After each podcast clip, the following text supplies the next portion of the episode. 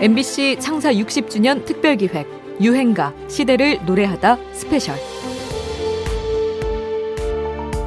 안녕하십니까? 음악평론가 임진모입니다. 미니의 어떤 분께서 이런 메시지를 남겨주셨더군요.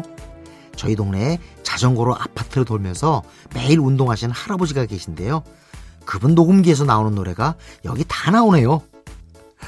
노래가 나온 지 아무리 오래됐어도 어디선가 누군가는 매일같이 듣고 있는 우리의 생명력 강한 아주 특별한 유행가들 오늘도 알차게 준비했습니다. 유행가 시대를 노래하다 스페셜 잠시 뒤에 본격적으로 시작합니다.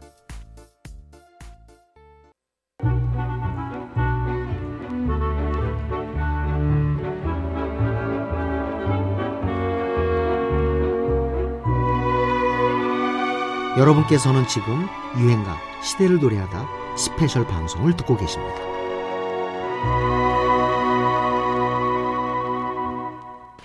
그러고 보니까 여러분과 같이 즐기는 시간은 됐습니다만 더 한층 즐기기 위해서 예, 전방에서 국토방위를 위해서 애쓰신 여러 장병 여러분들 자유와 평화를 위해서 애쓰신 여러분들 같이 우리 힘차게 우리 노래 한번 같이 불러볼까요? 네 무슨 노래를 할까요? 무슨 노래? 말씀하세요 예? 김일병 말씀하세요 김일병? 오, 김일병 노래. 잘 됐어, 잘 됐어. 그럼 예, 우리 몸봉 사중찬대에 부르는 우리 김일병 노래 같이 한번, 네, 합창, 우렁찬 합창, 매치도록, 네, 우리 합창 같이 해봅시다. 네, 부탁합니다. 하나, 둘, 셋, 넷.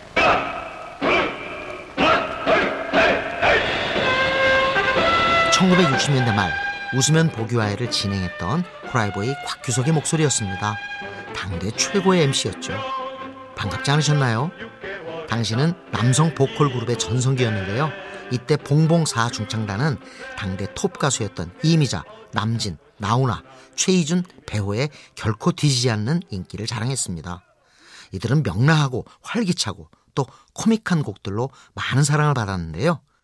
사실 이때는 군사정권 아래 베트남 전쟁 파병, 무장공비 습격 사건, 푸에블로 납치 사건 등이 벌어지면서 정세가 어수선했던 시절입니다. 유쾌한 노래를 다 같이 힘차게 따라 부르며 잠시나마 이런 복잡한 사회 분위기에서 벗어날 수 있었기 때문일까요? 육군 김일병, 브라보 해병대 같은 씩씩한 군인의 노래가 등장합니다. 대통령과 고위공직을 모두 군인 출신이 장악했던 시절이라 군인을 멋지고 씩씩하게 묘사했던 면도 있었지요. 특히 오늘의 유행가 육군 김일병은 짝대기 두 개를 단 김일병을 헤이 브라보 김일병 헤이 브라보 핸섬 보이로 표현하지요. 이제 막 의젓하게 군인 티가 나기 시작하는 신병들의 주제가로 애창된 것은 물론이고요. 사회에서도 엄청난 인기를 끕니다. 물론 건전가의 요소가 강했지요. 그 시절 노래의 전령사로 불린 전석환의 주도로 건전가요 부르기, 싱얼롱 붐이 일었고 그 흐름을 탄 가수가 봉봉사 중창단이었습니다. 사랑을 하면은 예뻐져요. 사랑을 하면 예뻐져요. 꽃집의 아가씨는 예뻐요. 꽃집의 아가씨 같은 노래들이 그랬죠. 우울했던 사회 분위기를 명랑한 하모니로 위로해 주었던 유행가입니다. 봉봉사 중창단. 육군 김일병은 용감한 병사. 육군 김일병. 본인 소개를 좀 해주시죠. 고향에 저희 부모님, 오 형제, 제 혼자 나왔습니다. 제 혼자 나와서 저는 정통 이상가족입니다. 적십자사에 저 신청했는데 적십자사 컴퓨터가 헷가닥 해가지고 그래 저를 누가 시켰어요. 네, 다음번에 아마 될 겁니다.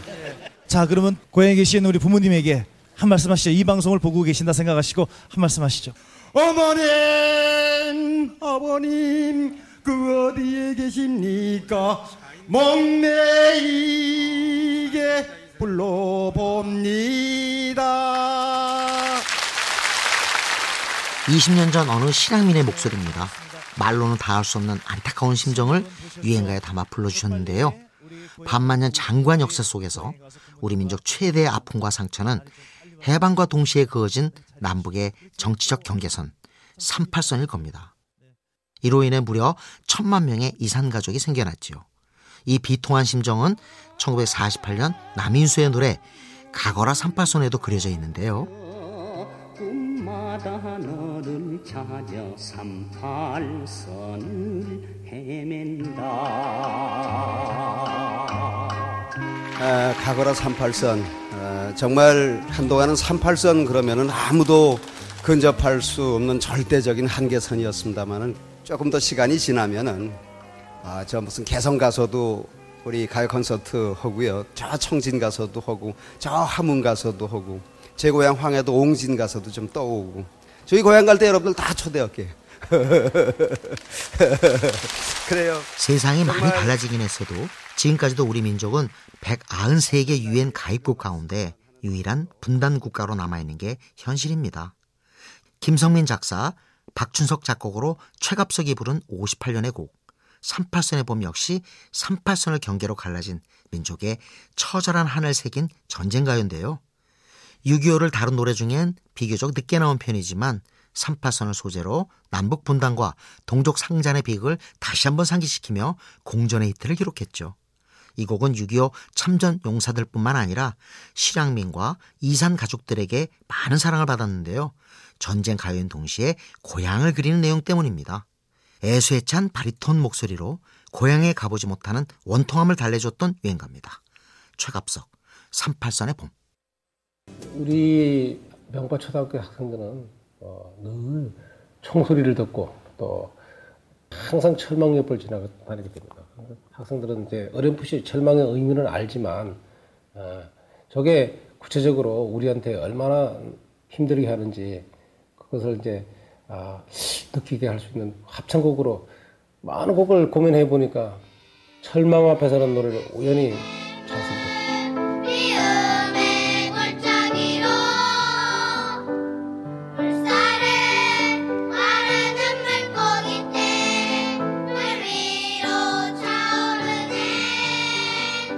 우리나라에서 제일 북쪽 끝에 위치한 명파마을. 지금 들으시는 곡은 이곳에 사는 초등학생들이 합창하는 철망 앞에서입니다. 7년 전 6.25 정전 60주년을 맞아 진행됐던 작은 공연이었죠. 1993년 발표된 김민기의 철망 앞에서는 분단을 상징하는 녹슨 철망을 걷어버리자는 내용을 담아서 통일이라는 사회적 의제에 대한 공감대를 높여준 곡입니다. 김민기의 고즈넉하지만 단호한 목소리에 한동준과 장필순의 강렬한 코러스가 어우러져 감동을 선사하죠. 유행가의 역사에 있어서 한국의 민주주의와 동의어가 된 아침 이슬이 세상에 나온 지 어느덧 50년의 세월이 흘렀습니다. 양희은의 목소리로 실어나는 그의 노래들은 군사정권 시절 라디오와 TV를 통해 흘러나오지 못했지만 새로운 세상을 꿈꾸던 사람들의 가슴 속에 살아남아 후대에 지속적인 영향력을 발휘하고 있죠. 이런 노래의 힘을 김민기는 어떻게 바라보고 있을까요? 어차피 노래는 잘 못 부르고 곡이라는 것들도 그렇게 뭐 썩 좋은 곡들이 못 되는 그런 아마추어 작품뿐입니다. 다만 저로서는 제 생활 주변에서 쭉 제가 봐왔고 그런 기록들의 하나로 저는 그런 것들을 만들었기 때문에 그런 어떤 작은 기록으로 남는 것 정도겠죠. 사실 시대적 상황 탓에 그의 음악은 정치적인 성격을 띠게 되었고 이 때문에 고초를 겪기도 합니다. 공식적인 음악 활동이 어려워 다른 사람의 이름을 빌리기도 했죠. 글쎄요, 어떤 분은 제가 무슨 굉장히 고생을 많이 했다고 그렇게 좀 안쓰럽게 생각하시는 분도 덜어 있습니다만은 제 기억에는 그런 기회였었기 때문에 저는 굉장히 그 좋은 경험들을 많이 할 수가 있었습니다. 그래서 오히려 저는 그런 세월들이 제가 타고난 복이 아닌가 그렇게 생각을 하고 있습니다. 그는 80년대 들어 마당극과 노래극을 만들기도 하고 이후 극단 학전을 만들어서 뮤지컬 지하철 1호선 같은 역작을 내놓기도 했습니다. 최근에는 아침 이슬 50도를 기념하는 헌정곡들이 발표되는 이벤트도 있었죠. 우리 음악계의 오래된 미래 김민기가 부른 통일 염원의 노래를 듣습니다. 철망 앞에서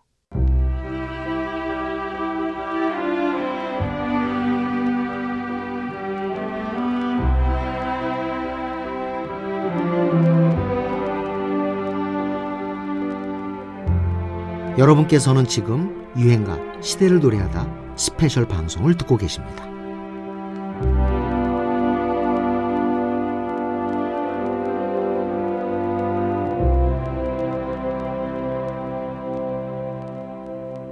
인기 절정에 있을 때 갑자기 월남전에 이제 가시게 됐는데 네. 그때 참 마음이 좀 불안하시지 않으셨습니까? 왜냐하면 인기 가수가 한 몇 년을 비워놔야 되니까 예, 대부분 예. 그런 생각들을 하는데. 물론 공백이 있으니까 뭐 그런 마음도 예. 있고 한참 활동할 때예요. 네네. 예, 그러나 그때 이제 또 우리 병역 의무니까 군대를 꼭 가야 되는 거 아닙니까? 네. 대한민국 국민은 누구나 가야 되기 때문에 예, 가야 되는데 그때 더구나 저는 또 해병입니다. 네. 우리 귀신 잡는 영원한 해병으로서 네, 가수 남진은 1968년 군에 입대해서 월남전에 참전하는데요. 이렇게 자리를 비운 도중에도 가수 인기 순위 1위 자리를 놓치지 않습니다. 나훈아와의 라이벌전이 치열하긴 했지만 뒤처진 적은 없었죠. 1971년 군에서 전역한 뒤 조마조마한 심정으로 활동을 재개했다고 하지만 여전히 그를 기다리던 팬들은 많았습니다. 조마조마했죠. 예, 예. 예. 그게 만약 흥행이 안 되면은 그때 당시 그 가수의 네. 인기 측정은 그 흥행으로 그렇죠. 공연으로서 결정을 했기 때문에 예, 막 준비를 하고 바빴어요. 막 올라가는 시간인데 정신없다 갑자기 생각이 났어요. 근데 또 피가 부슬부슬 오니까 걱정이 돼서 이제 물어봤죠. 어떻게 관객이 좀 있냐고. 예. 그랬더니 다 놀라는 거예요. 문을 열고 밖을 내다보니까 그 심형이 굉장히 크, 큽니다. 네. 그게 한 두 바퀴 이렇게 줄을 예, 서서. 줄을 서서 계시더라고요. 그래서 그게 참 굉장히 감격스러웠어요. 그때는 이 부분에서 주목할 것은 당시 남진의 행보가 미국의 엘비스 프레슬리를 닮아가고 있었다는 거죠. 엘비스 프레슬리가 최고의 인기를 누리던 시점에 군에 입대해 애국심을 떨친 것처럼 남진도 가슴 아프게 인기를 뒤로 하고 해병대에 입대해 청년층의 모범을 보인 겁니다. 엘비스 프레슬리는 독일로 남진은 베트남으로 파병된 것도 비슷했죠. 게다가 무대 매너 역시 엘비스 프레슬리의 벤치마킹이라고 할까요? 춤을 추며 노래하는 가수가 없었던 시절 남진은 파격적으로 몸을 흔들며 님과 함께를 부릅니다. 그때 그런 얘기도 들었어요. 뭐 한국의 엘비스 프레슬리다. 한국 가수지 무슨 엘비스 프레슬리가 따로 있겠습니까마는. 예, 그때는 아무래도 제가 무대에서 빠른 템포의 노래를 많이 불렀고 또 이제 그 노래를 부르면서 보편적으로 우리 가수들이 이제 움직이질 많이 않으신 편이죠. 근데 그때는 저는 조금 이제 일동을 가미해서 빠른 템포의 노래를 춤도 추면서 그때는 춤도 참 열심히 배웠어요. 피땀을 흘리면서. 1970년 충청남도 금산에 국내 최초로 위성통신 지구국이 생긴 이후 73년 1월 엘비스 프레슬리의 하와이 공연이 TV로 생중계되는데요. 국민들이 이 무대를 봤으니 더 숨을 고를 필요가 없다고 생각한 남진은 그가 공연에서 입었던 무대 의상 점프 수트까지 구해왔죠. 매니저가 직접 미국에 날아가 엘비스 프레슬리의 매니저를 만나 구해온 거였습니다. 남진은 그 옷을 입고 무대에 섰죠. 명실상부 한국의 엘비스 프레슬리 가수 남진의 대박 유행가입니다. 닌과 함께 그래서 올한 해 동안 제일 유행했던 단어가 뭔가 하면 엽기래요. 아, 엽기. 네, 네. 그 엽기란 말을 많이 했는데 거기에 대해서 어떻게 생각하세요? 엽기. 글쎄요. 예. 그 다른 분들은 엽기라고 엽기라고 그러는데 예. 저는 엽기라는 건 모르겠고 예. 엽기라는 건 제가 알 때는 갑자기 튀어나온 게 엽기지만 저는 역사와 전통을 자랑하는 우리 대중가요를 열심히 하다 보니까 나에 대한 그 장르가 나왔던 것이고 어, 어, 어. 21세기의 장르지 예. 난 엽기라고 생각을 안 해봤습니다. 맞죠? 2000년대 초 인터넷을 달군 엽기 문화 그리고 이 박사를 기억하십니까? 자극적인 컨텐츠가 난무했던 초창기 인터넷 게시판들에는 B급 문화, 엽기 문화에 열광하는 분위기가 있었는데요. 이때 중년들에게만 인기였을 것 같은 이 박사의 떠들썩한 전자음악 디스코 메들리가 화제가 됩니다. 1989년 데뷔한 신바람 이 박사는 원래 관광버스의 가이드로 근무했던 좀 독특한 이력을 갖고 있는데요. 본인이 지으신 거예요? 이 박사? 아니, 그건 저 내가 이제 그 옛날에 관광 가이드 시절에 처음에 이제 버스에서 노래 부르니까 손님들이 신나는 이군. 그때 이제 이 박사가 하니까. 이군. 신나는 이군. 신나는 이군 하다가 그다음에 신바람 나게 하니까 신바람 이군. 그다음에 89년대 매들 뜰때 가만히 있으니까 사람들이 야 그 신바람 이군 너무 이상하잖아. 차라리 노래를 이것저것 잘락가처럼 매들 엮어 대니까 노래 박사가 낫겠다. 그래서 신바람 이 박사. 이름도 손님들이 지어준 셈입니다. 아싸 아싸. 미쳐 미쳐. 좋아 좋아 같은 추임새와 함께 관광버스 안을 떠들썩하게 달구던 트로트 메들리가 갑자기 대중문화의 중심부에서 화제가 되기 시작한 거죠. 특히 90년대 테크노 열풍과 함께 1995년에는 일본 진출까지 하게 됩니다.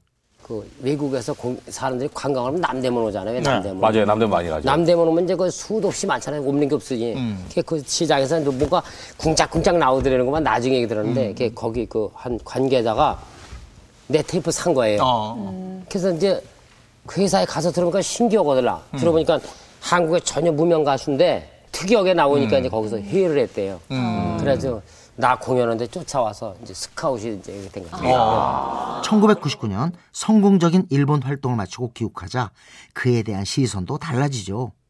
B급 문화 취급을 받던 메들리 음악이 갑자기 창의성에 빛나는 트로트 테크노, 한국 테크노의 시작이라는 평가를 받기 시작한 겁니다. 그의 음악적 기반은 트로트인데요. 반복적인 전자 댄스 리듬 위에 특유의 추임새와 입담을 곁들여 흥을 돋우는 그의 음악은 난장판 같기도 하면서 원초적인 재미를 선사했습니다. 여기에 젊은이들도 열광했죠. 오늘 소개해드릴 유행가 몽키 매직은 일본 밴드 고다이고의 1970년대 말 곡을 이 박사가 리메이크한 곡입니다. 이 박사는 일본의 유행가들을 한국어로 바꿔 메들리로 만들어 부르는 작업을 주로 했는데요. 일본에서의 인기가 한국에 역수입된 사례라고 할까요? 신바람 이 박사의 트로트 테크노를 듣습니다. Monkey Magic. 몇 년 전 뉴트로란 말이 유행했습니다. 새로움을 뜻하는 new와 복고를 뜻하는 레트로를 합친 신조어였죠. 복고풍이 다시 유행하는 현상을 일컫는 건데요. 1980, 90년대를 휩쓸었던 롤러장 문화가 이 바람을 타고 부활하기도 하죠. 큰 타원형의 실내 공간에서 롤러스케이트를 탈 수 있었던 롤러장은 단조롭기만 했던 청소년들의 놀이문화에 변화를 줬고 또 이성교제의 장이 되기도 했던 공간입니다. 게다가 DJ가 틀어주는 신나는 댄스 음악을 즐기는 음악 공간이기도 했죠. 롤러장 음악을 하나의 장르로 분류하는 경우도 있을 정도인데요. 런던 보이스의 Harlem Desire나 모던 토킹의 Heart, You're My Soul은 롤러장의 애국가였죠. F.R. 데이비드의 Words, 조이의 Touch by Touch도 대단했는데요. 가수 이름이나 제목은 몰라도 대세는 유로팝, 유로 디스코였습니다. 여기에 가끔씩 우리 가요가 포함되었는데요. 롤러장의 히트곡으로 철이와 미애의 너는 왜를 빼놓을 수 없습니다. 92년 말미에 또 하나의 새로운 신인 돌풍이 일어나고 있습니다. 우리나라 최초의 남녀 혼성 댄싱 듀엣입니다. 요즘에 너는 왜라는 노래를 히트를 치고 있는 신인 가수 모셔보겠습니다. 철이와 미애! 철이와 미애의 남성 멤버 신철은 남이와 붐붐 활동 이후 1993년 너는 왜를 통해 누구보다도 먼저 랩을 선보이는데요. 이는 랩을 대중화한 서태지와 아이들보다 시기적으로 빨랐습니다. 다른 멤버인 미애는 이태원 소재 클럽에서 이미 소문난 춤꾼이었고 MBC 전성무용단에서 활동했던 경력도 있었죠. 둘의 빼어난 역량이 집중된 이 유행가는 당시 롤러장에 출입하는 젊은이들의 압도적인 사랑을 받았습니다. 아, 특유의 그 때밀이 춤도 빼놓을 수 없죠. 90년대 롤러장, 그 추억의 현장으로 우리를 안내하는 유행가입니다. 철이와 미애, 너는 왜?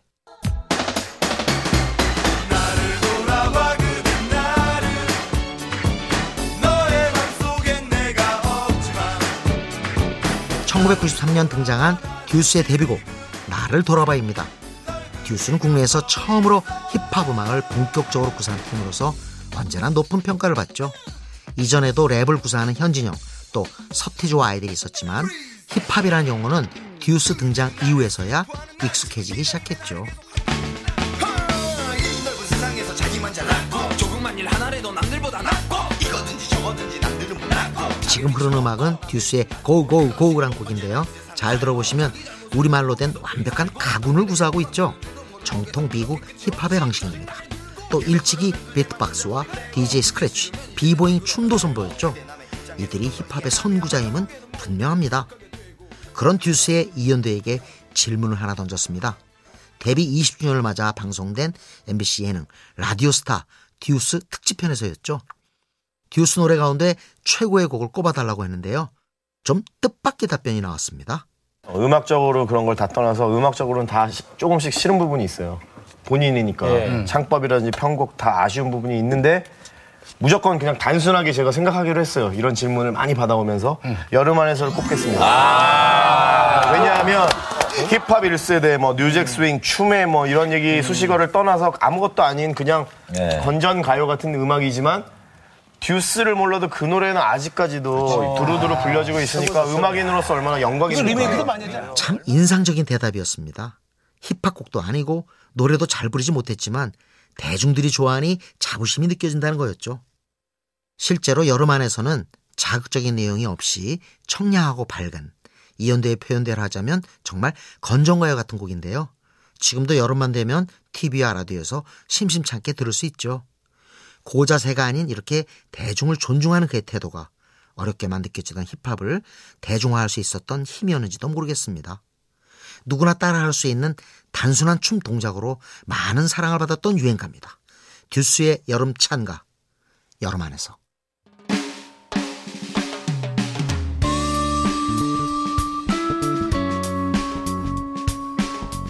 유행가 시대를 노래하다 스페셜 오늘 여기까지입니다. 항상 이 프로그램 하면서 느끼는 거지만 우리 유행가 중에 좋은 곡이 왜 이렇게 많을까요? 365곡도 부족하다는 생각이 듭니다. 그래도 최선을 다해서 우리 프로듀서와 저는 곡을 신중하게 고르도록 하겠습니다. 자, 지금까지 저는 음악평론가 임진모였고요. 잠시 뒤 11시 52분 본 방송으로 다시 찾아오겠습니다.